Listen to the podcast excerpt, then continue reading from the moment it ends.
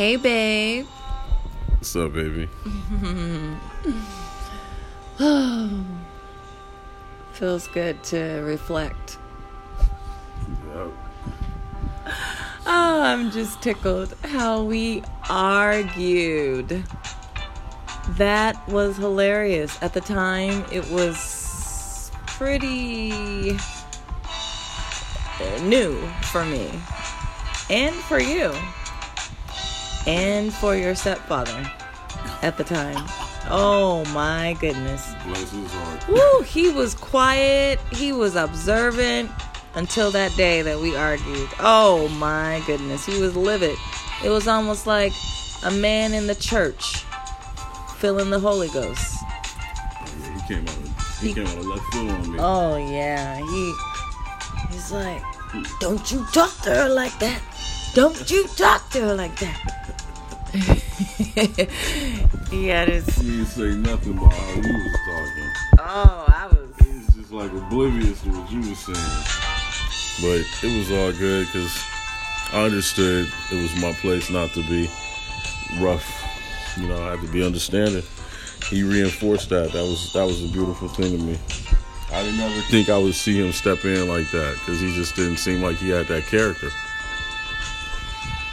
Well, I just remember sitting in my Volkswagen Beetle.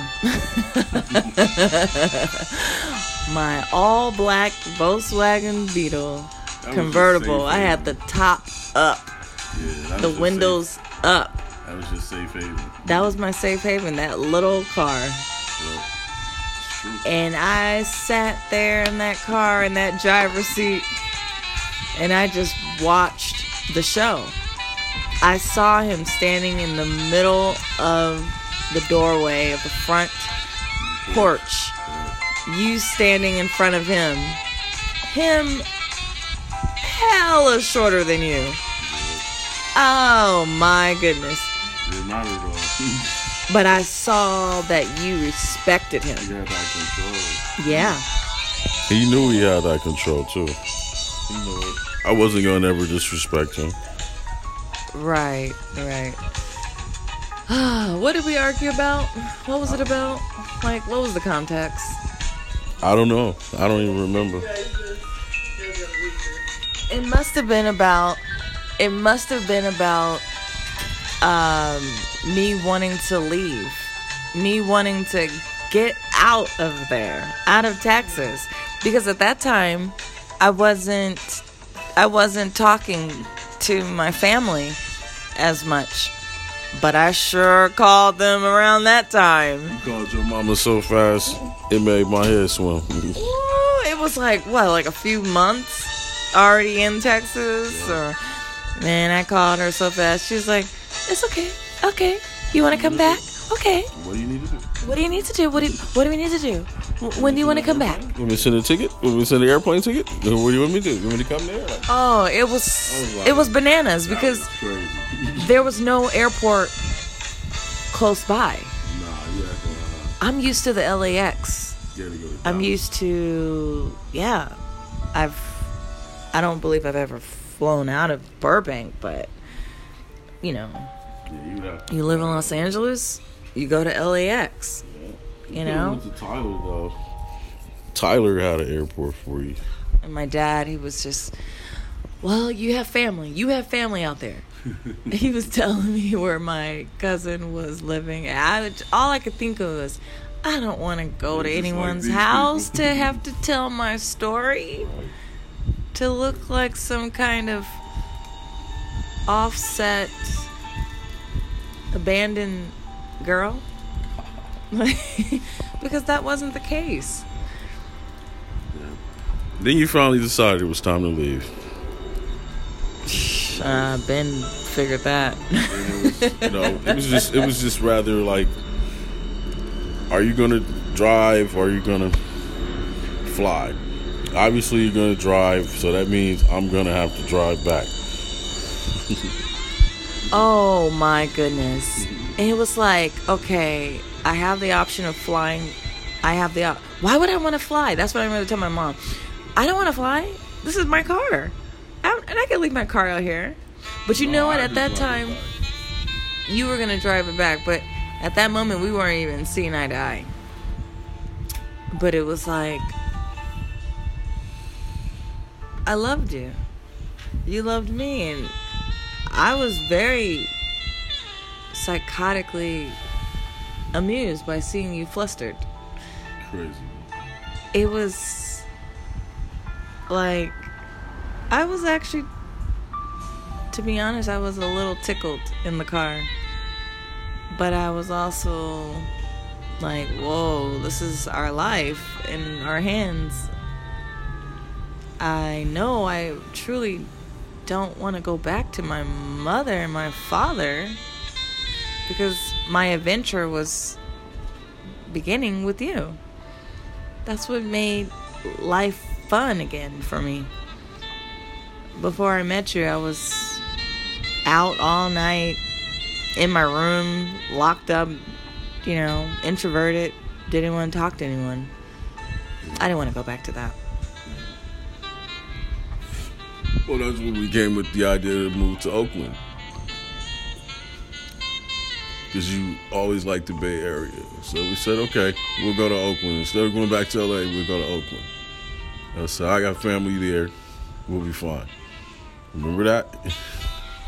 Yeah, I remember that. I remember that, but that out? wait, wait, wait, wait, wait. I think we're jumping the gun here.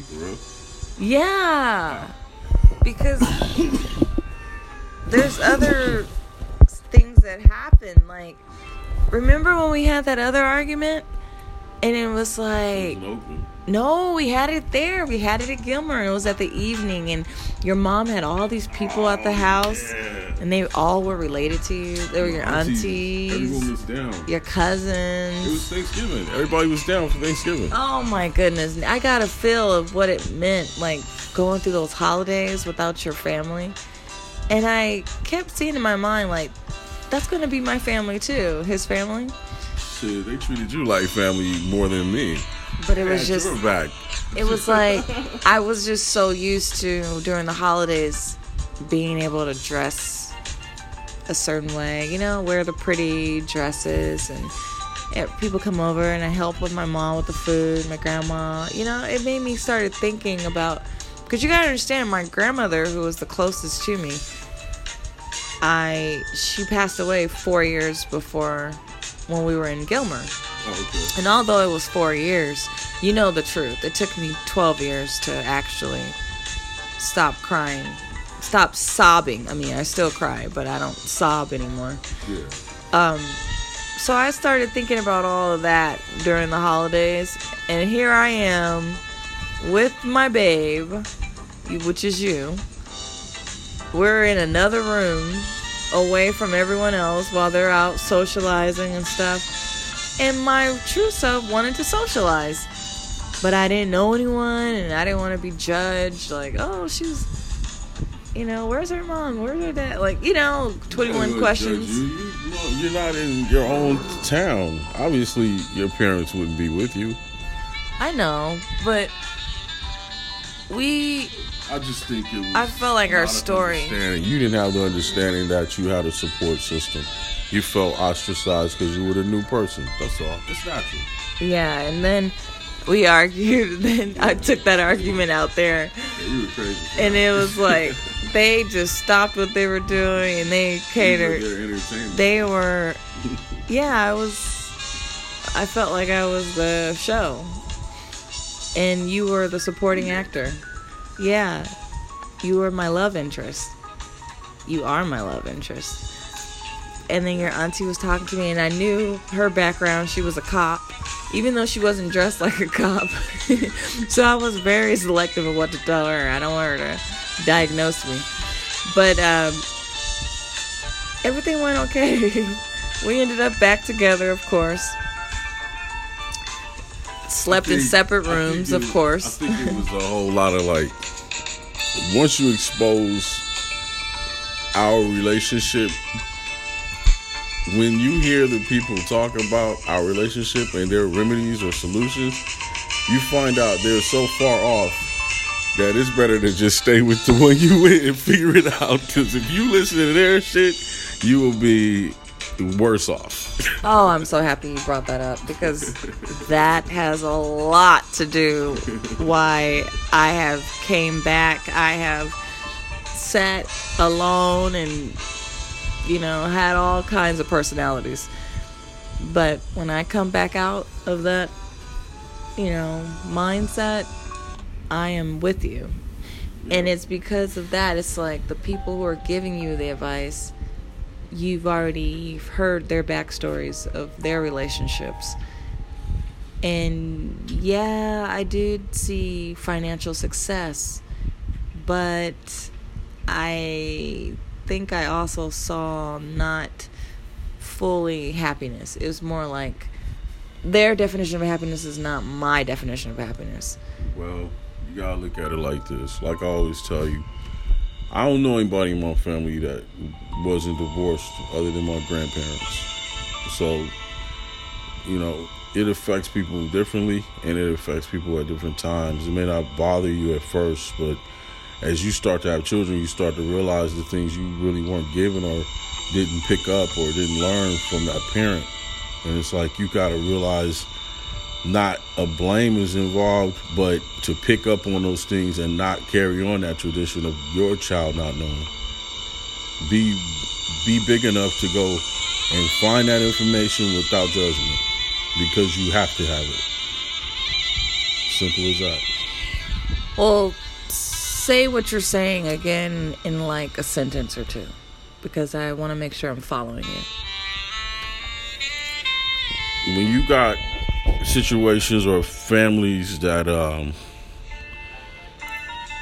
you know don't stick together or their their marriage doesn't stick together you you kind of like get one-sided stories the rest of your life because you never meet the other person again. You know what i'm saying? So you you kind of like going on what was told. And when you grow up you see it may not necessarily be that. You see that it could possibly be. You know, you have to look at your mother and say, Your mom probably did something wrong. And it's hard to say, you know, but you gotta be truthful enough to see it. And then not blame or have no justice, but just accept it and move on. That's all I'm saying. Yeah. Yeah. You know, yeah, I hear you. I I just have came to the realization that we are all living our lives. We are connecting with each other in some capacity, even if it's for a moment here and there. But what might be told to be right may not feel right. And if it doesn't feel right for me, I'm not doing it. And if I did do it, I'm not going to do it again. Because um, I'm really big on like not having regrets, you know? I yeah. Yeah.